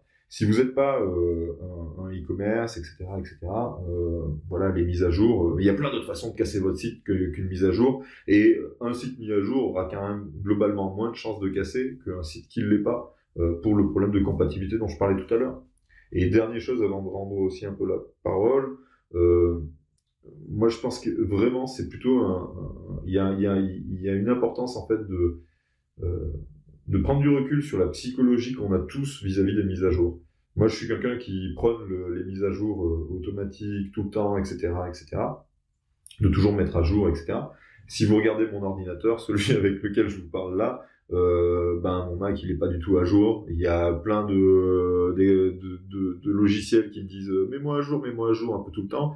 Et moi je ferme la mise à jour ou je mets, vous connaissez, vous êtes sûrement beaucoup à connaître le truc, mais je mets me le rappeler demain ou faire la mise à jour ce soir si le Mac est branché, sauf qu'il est jamais branché donc il fait jamais la mise à jour. Et parce que finalement moi ça m'ennuie tout ça. Donc finalement les mises à jour automatiques, si ça vous ennuie, mettez en place les mises à jour automatiques dans ce cas-là. Je connais des gens, il y a des histoires qui sont, voilà, bien sûr, je connais des gens qui connaissent d'autres gens qui mettent des post-it sur sur la mise à jour de leur système d'exploitation parce que ça les ennuie, surtout ça les stresse et ça peut occasionner un stress d'avoir des alertes, etc. Dans ce cas-là, mettez à jour de façon automatique, mettez en place des sauvegardes, un plugin, une extension qui permet de recevoir une alerte par email si le site est cassé, etc. Et puis c'est bon, voilà, comme ça vous n'avez plus ce stress en fait, finalement. Moi je pense qu'il y a beaucoup de psychologique dans cette histoire de mise à jour et de sécurité, et autant simplifier les choses en fait. Voilà, le plus important dans tous les cas, c'est pas la manière dont on va le faire, c'est surtout de maintenir son site à jour. Voilà, c'est hyper important et demain, il vaut mieux casser son site plutôt que de se le faire pirater. Oui, parce que derrière le nettoyage, c'est un peu plus compliqué après à nettoyer, même si voilà, on peut avoir des sauvegardes dans tous les cas, mais voilà, ça reste toujours plus, on va dire, plus sécurisant de systématiquement faire ces différentes mises à jour. Un truc que moi je faisais dans mon ancienne boîte, on personnalisait les thèmes de nos clients à ce point qu'on faisait également le fichier maintenance.php. Je le vois rarement au final. Alors c'est vrai que ça s'affiche très rarement, les mises à jour sont très très courtes et le site il va être en mode maintenance que quelques instants. On s'en rend compte nous parce qu'on va sur le front et on fait F5 pour voir quand est-ce que ça se termine, mais parce que c'est penser que c'est une bonne pratique, c'est quelque chose qui va disparaître. Alors nous en fait ça dépend des cas. C'est-à-dire que c'est vrai que tout à l'heure quand j'évoquais notre processus via Git, ce qu'il faut savoir c'est qu'on a aussi un outil qui nous permet en fait de faire des déploiements sans coupure de site via Capistrano qui est et là dernièrement on est passé sur Ancistrano qui est un petit peu plus à jour justement. Et donc voilà, en fait dans le cas de mise à jour où on sait qu'il n'y a pas de choses à répercuter en back-office ou voilà des modifications vraiment de réglages au niveau des fonctionnalités, là en fin de compte il n'y a pas du tout de page de maintenance. Par contre quand on fait des grosses mises à jour où là il y a forcément une intervention humaine à prévoir dans le back-office, là effectivement on prévoit une page de maintenance on a différents modes, hein. Il y a, à un moment donné on travaillait avec le plugin Coming Soon et maintenant en fait on s'embête plus trop, maintenant on gère ça via le htaccess, on définit que cette page là doit être accessible uniquement si on n'est pas connecté en mode on affiche un fichier HTML, donc ça va vraiment dépendre du type de mise à jour. Ouais, moi je sais qu'Edith avait remonté ça à l'agence et que je pense qu'on t'a pas écouté à un moment donné et on n'a jamais mis en place ce type de mécanisme et je pense qu'il faut, en fait c'est bien de l'avoir, ça coûte pas grand chose à développer une petite page de maintenance et c'est toujours utile. Donc disons qu'elle est, oui, la page par défaut elle est quand même pas belle, hein, c'est pas... Ouais, en même temps, pas belle, mais c'est un truc qui est fait pour se charger vite, qui est fait pour pas consommer de ressources, qui est, voilà, en fait, en gros, elle est utilitaire, quelque part. Elle charge pas de traduction, donc ça va être en anglais, etc. Oui, mais c'est utilitaire. Maintenant, derrière, je pense effectivement que c'est toujours une plus-value de faire ce genre de choses, mais comme toutes les petites choses qu'on oublie à propos d'un site, typiquement ne pas oublier de mettre une favicon, ne pas oublier de faire une page de maintenance personnalisée. Ouais, je suis assez d'accord avec toi, Eddy. Très bien. Écoutez, merci bien, messieurs. Je pense qu'on pourrait continuer cette conversation sur la maintenance. C'est pas fini de faire couler de l'encre. Sur le Slack, par exemple, le Slack FR, vous pouvez retrouver nos interlocuteurs. Stéphanie Vachon n'ayant pas pu être présente pendant l'enregistrement de cet épisode, je vous propose d'écouter maintenant son interview réalisée quelques jours après par Simon. Alors bonsoir Stéphanie. Bonsoir tout le monde. Comment ça va ?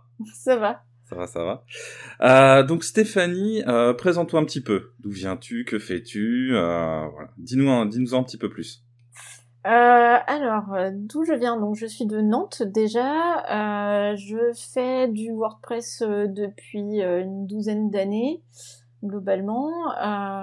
Je suis donc intégratrice front et développeuse de thèmes WordPress sur mesure depuis tout ce temps, en freelance, voilà, pour ma société Velvet Cocoon. Et puis à côté de ça, je suis aussi coprésidente et cofondatrice de l'association Nantes Numérique Responsable.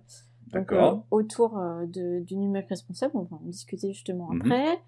Et puis à côté de ça, je suis aussi enseignante à l'école WebStart MJM auprès de webdesigners et d'infographistes et de développeurs. Voilà. Beaucoup de choses. Ouais, beaucoup de choses. Là, le but, c'est qu'on va parler, voilà, d'un de tes sujets, donc l'éco-conception. Est-ce que tu pourrais définir un petit peu ce que c'est l'éco-conception pour ceux qui ne connaîtraient pas ? Alors, on va dire que l'éco-conception, ça rentre dans le numérique responsable. L'idée, c'est de faire en sorte que donc, je vais prendre l'exemple du site internet, parce que nous, c'est ça qui nous concerne ici, parce qu'on pourrait aussi mettre ça sur du développement de services ou des choses comme ça, mais là, on parle donc d'un site internet. Ouais, tout à fait. Donc, par rapport à un site, c'est de réfléchir à ce que la conception du site à proprement parler ait un impact environnemental le plus faible possible.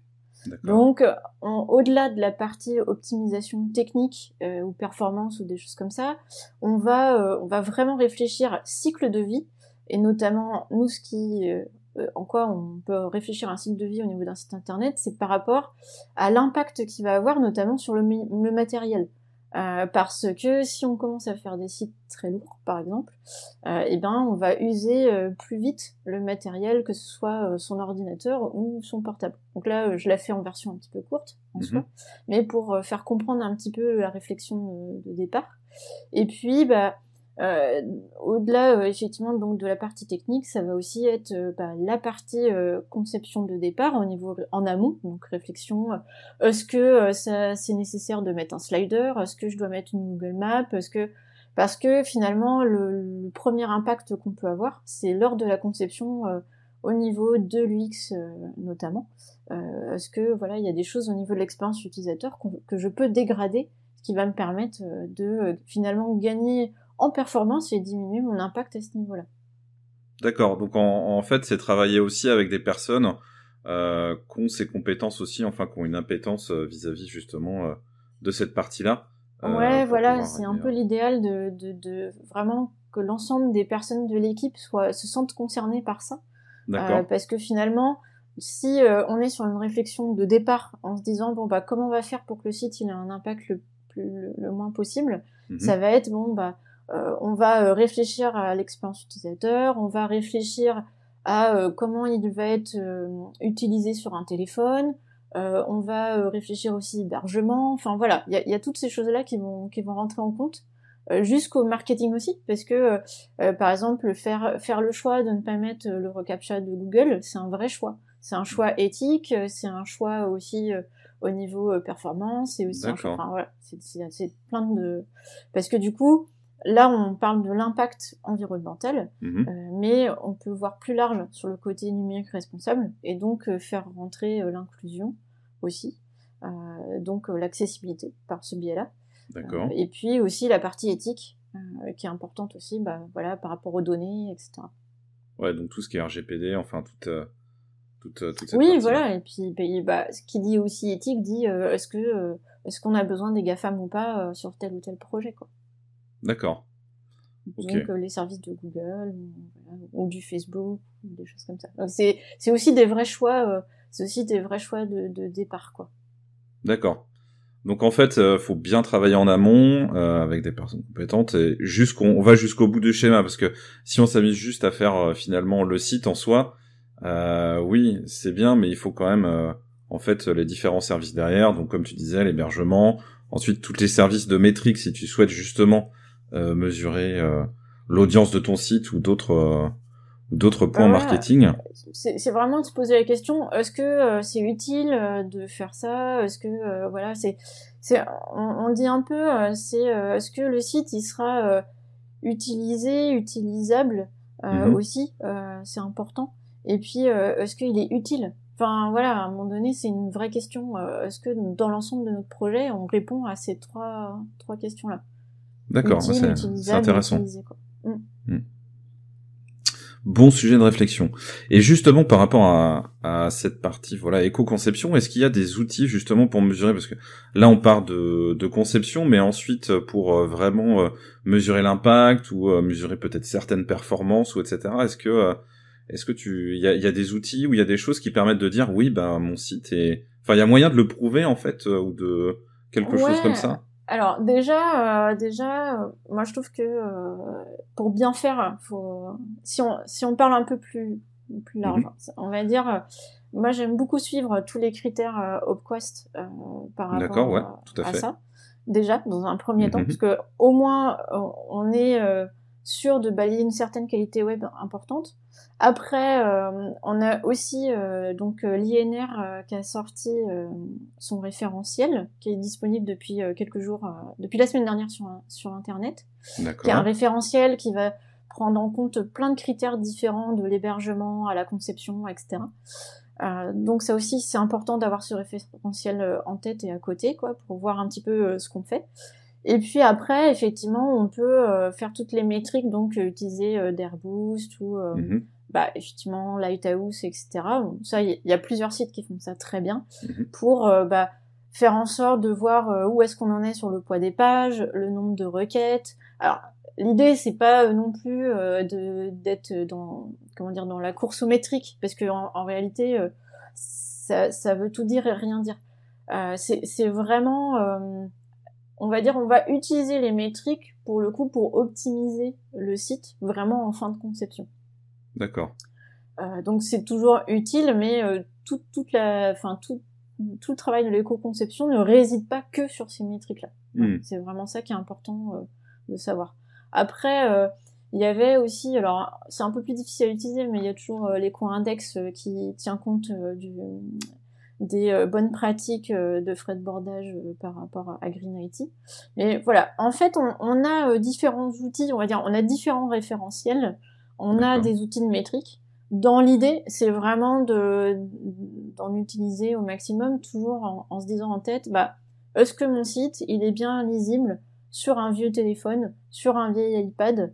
Est-ce que, je peux pas faire en sorte qu'il soit bien dégradé sur des vieux matériels, pour que l'utilisation, elle soit la plus longue possible sur ces vieux matériels-là, en fait. D'accord, ok. Parce que si tu commences à faire un site avec moult animations, tes pages, elles font 11 mégas, et que finalement, ça utilise à fond ta batterie de téléphone, du coup, ta durée de vie de ton téléphone, il va être forcément impacté par ça. Ouais, donc on pense vraiment à tout. Voilà. Même, l'idée, c'est vraiment comment faire pour que si j'ai mon iPad, mon iPad 2, que le site soit correctement affiché, quoi. Ou en mode dégradé, qu'est-ce que ça. Enfin voilà. Et du coup, c'est intéressant parce que finalement, ça donne toute cette réflexion là aussi lors de son travail qu'on fait sur son site, quoi. D'accord. Donc en gros, c'est une durabilité du site pour éviter de faire, par exemple, des refontes tous les ans ou tous les 2 ans, suivant les boîtes, suivant les. Dans l'idée, c'est se faire en sorte d'être sur des choses un peu plus durables, que ce soit sur la conception du site que sur le matériel aussi. Et finalement, quand on allège pas mal le site aussi sur plein de choses, il est durable limite de base, parce qu'en réalité, on réfléchit vraiment à l'utilisateur et on le fait évoluer dans ce sens-là, quoi. Très bien. Et tu as dit tout à l'heure, en fait, tu as parlé de l'INR et de HopQuest. En fait, ils sont tous complémentaires ou des fois ils vont avoir les mêmes choses.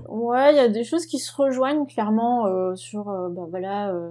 on va dire d'un point de vue éthique, d'un point de vue performance ou des choses comme ça. Il y a des choses quelque part. Il y a pas mal de choses où si on fait déjà de la qualité dans son travail, on retrouve cette nécessité de qualité aussi.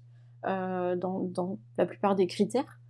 Et puis après, il y a des choses qui sont discutables ou voilà, selon la façon de coder de chacun, etc.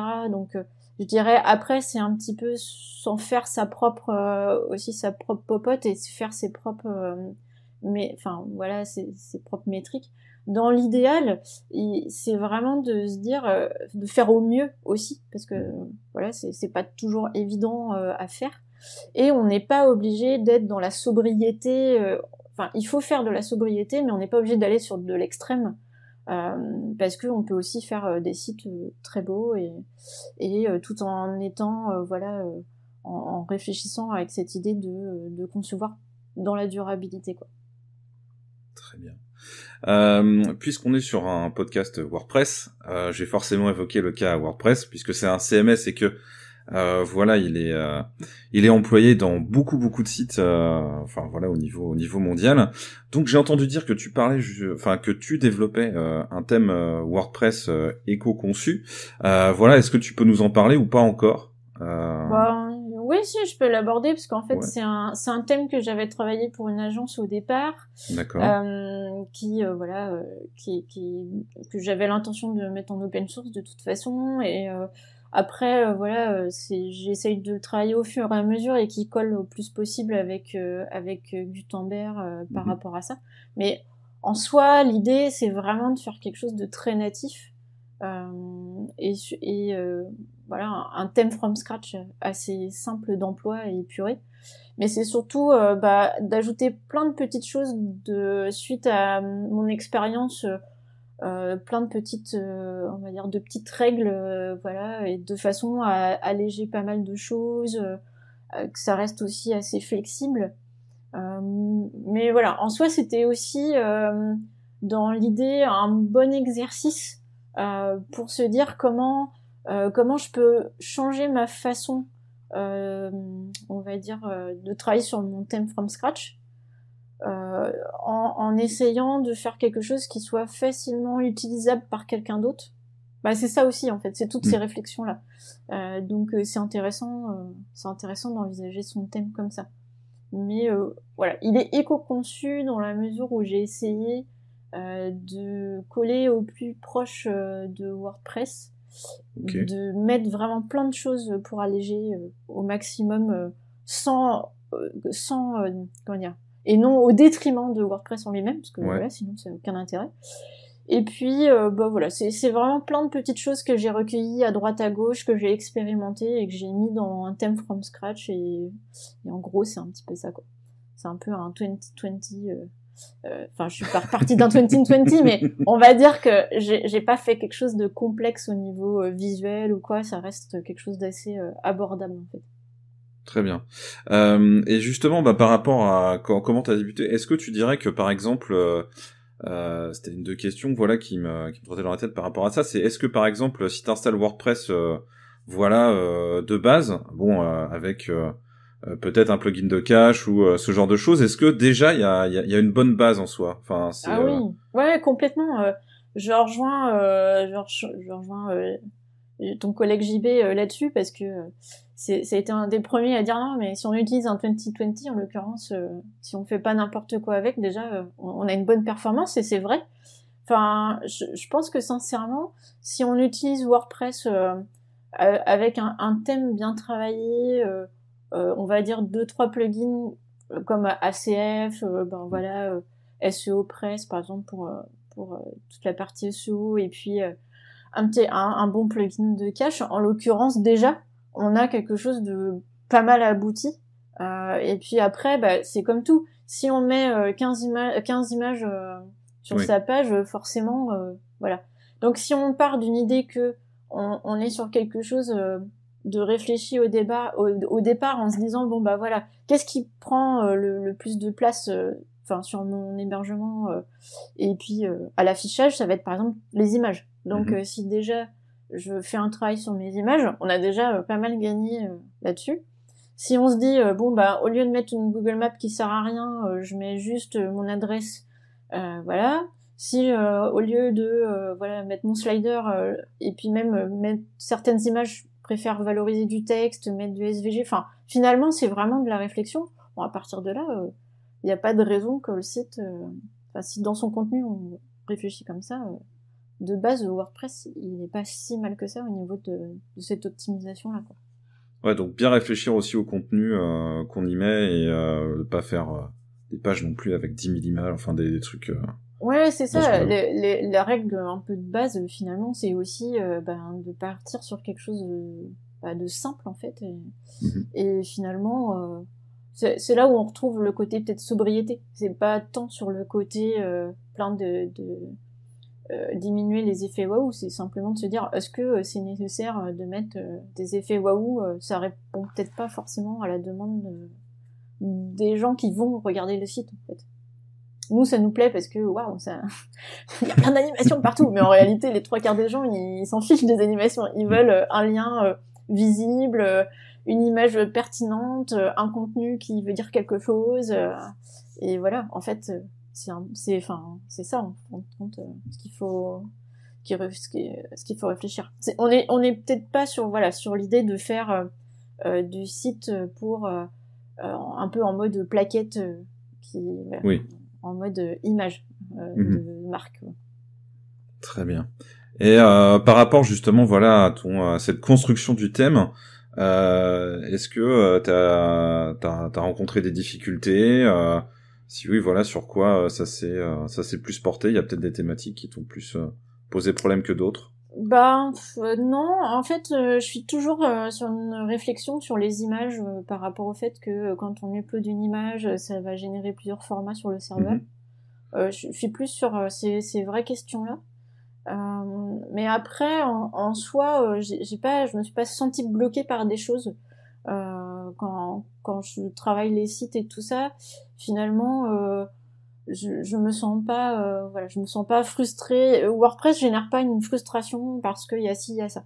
Il y a besoin peut-être d'épurer des choses, par exemple ne pas utiliser tel JS ou tel JS parce que les émoticônes en front on n'en a pas besoin, ou des choses comme ça.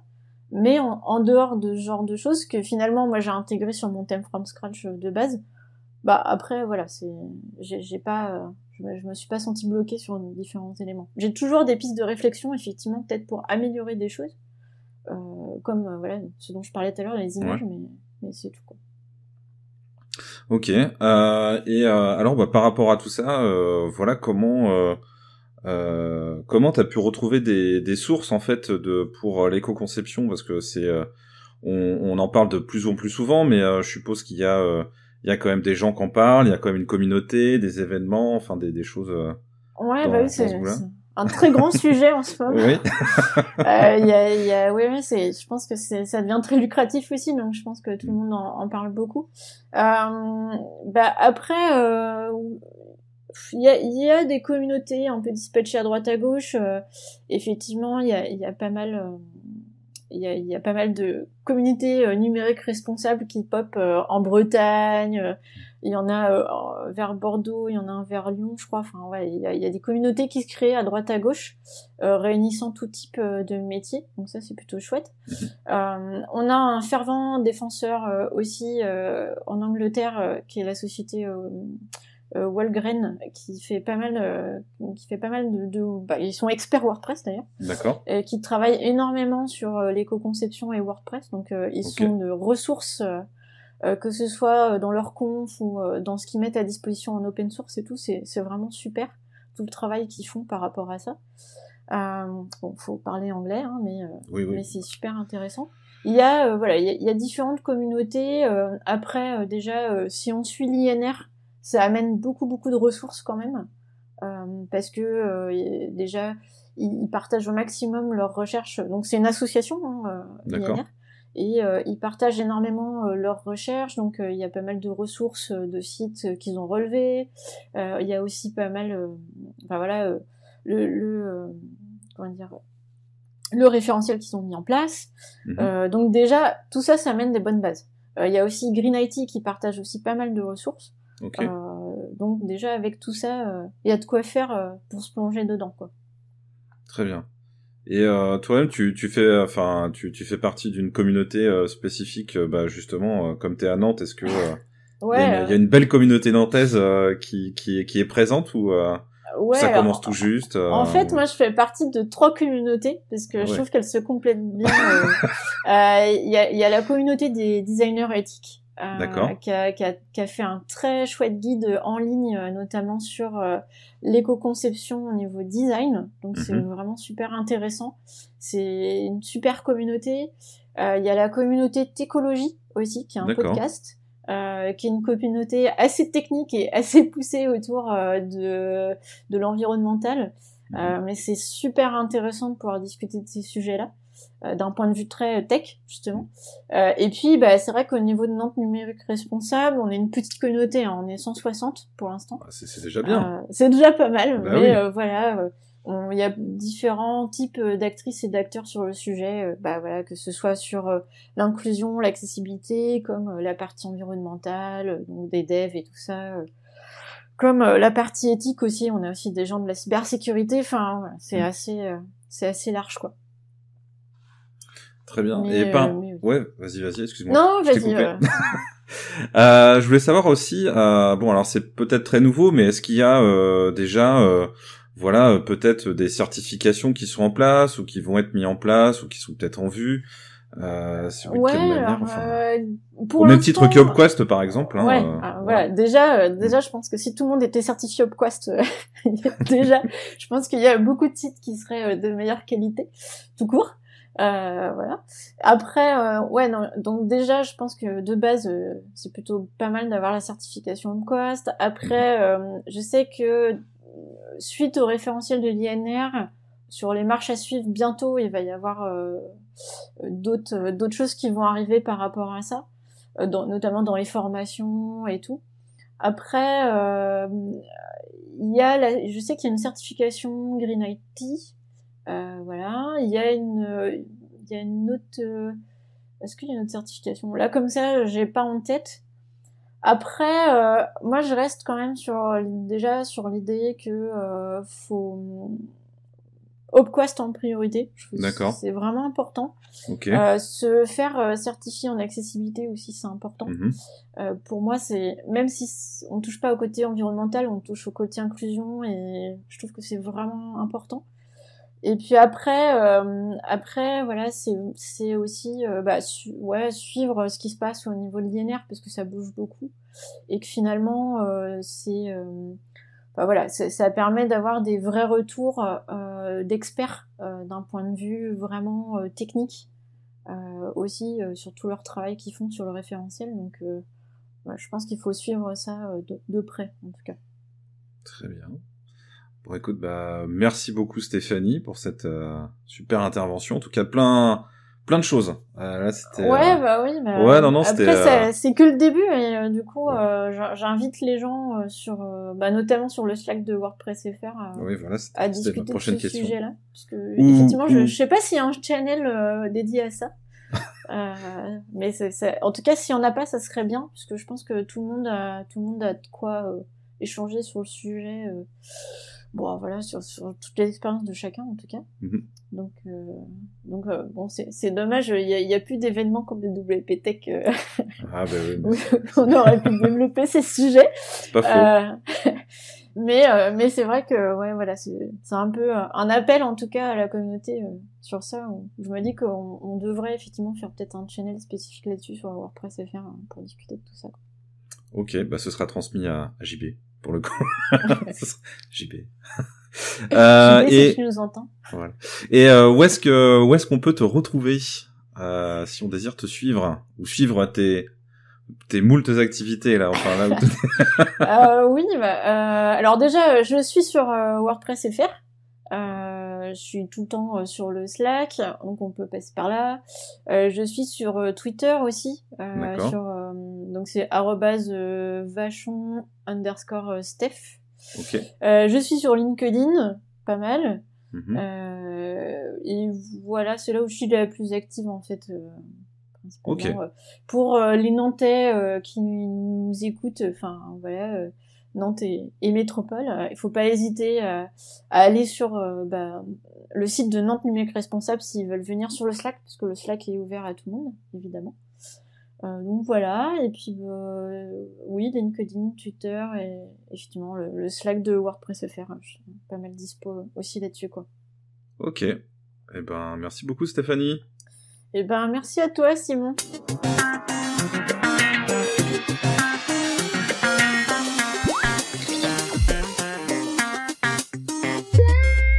On vous l'a promis depuis des numéros. On aura Riyad, si tu veux bien me rappeler son nom, Jean-Baptiste. Benguela, merci pour discuter WordPress, discuter Gutenberg très très prochainement. Un petit mot sur la communauté, tout simplement pour annoncer le 28 octobre à Nice, il y a le meet-up.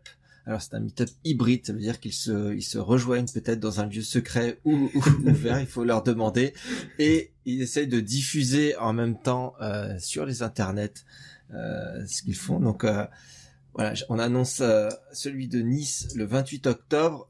N'hésitez pas à venir nous voir sur le Slack, justement, à nous dire voilà, nous on a prévu des meet-ups, c'est à cet endroit que vous pouvez trouver les dates, ou les annoncer sur le Slack pour nous, pour qu'on puisse les rediffuser sur ce podcast, si c'est que tous les mois, et puis venez intervenir aussi, nous parler un peu de comment ça reprend les meet-up, comme ça fait du bien de se retrouver dans une salle autour d'une pizza et d'une boisson pour discuter WordPress. Olivier, encore merci d'avoir accepté cette invitation.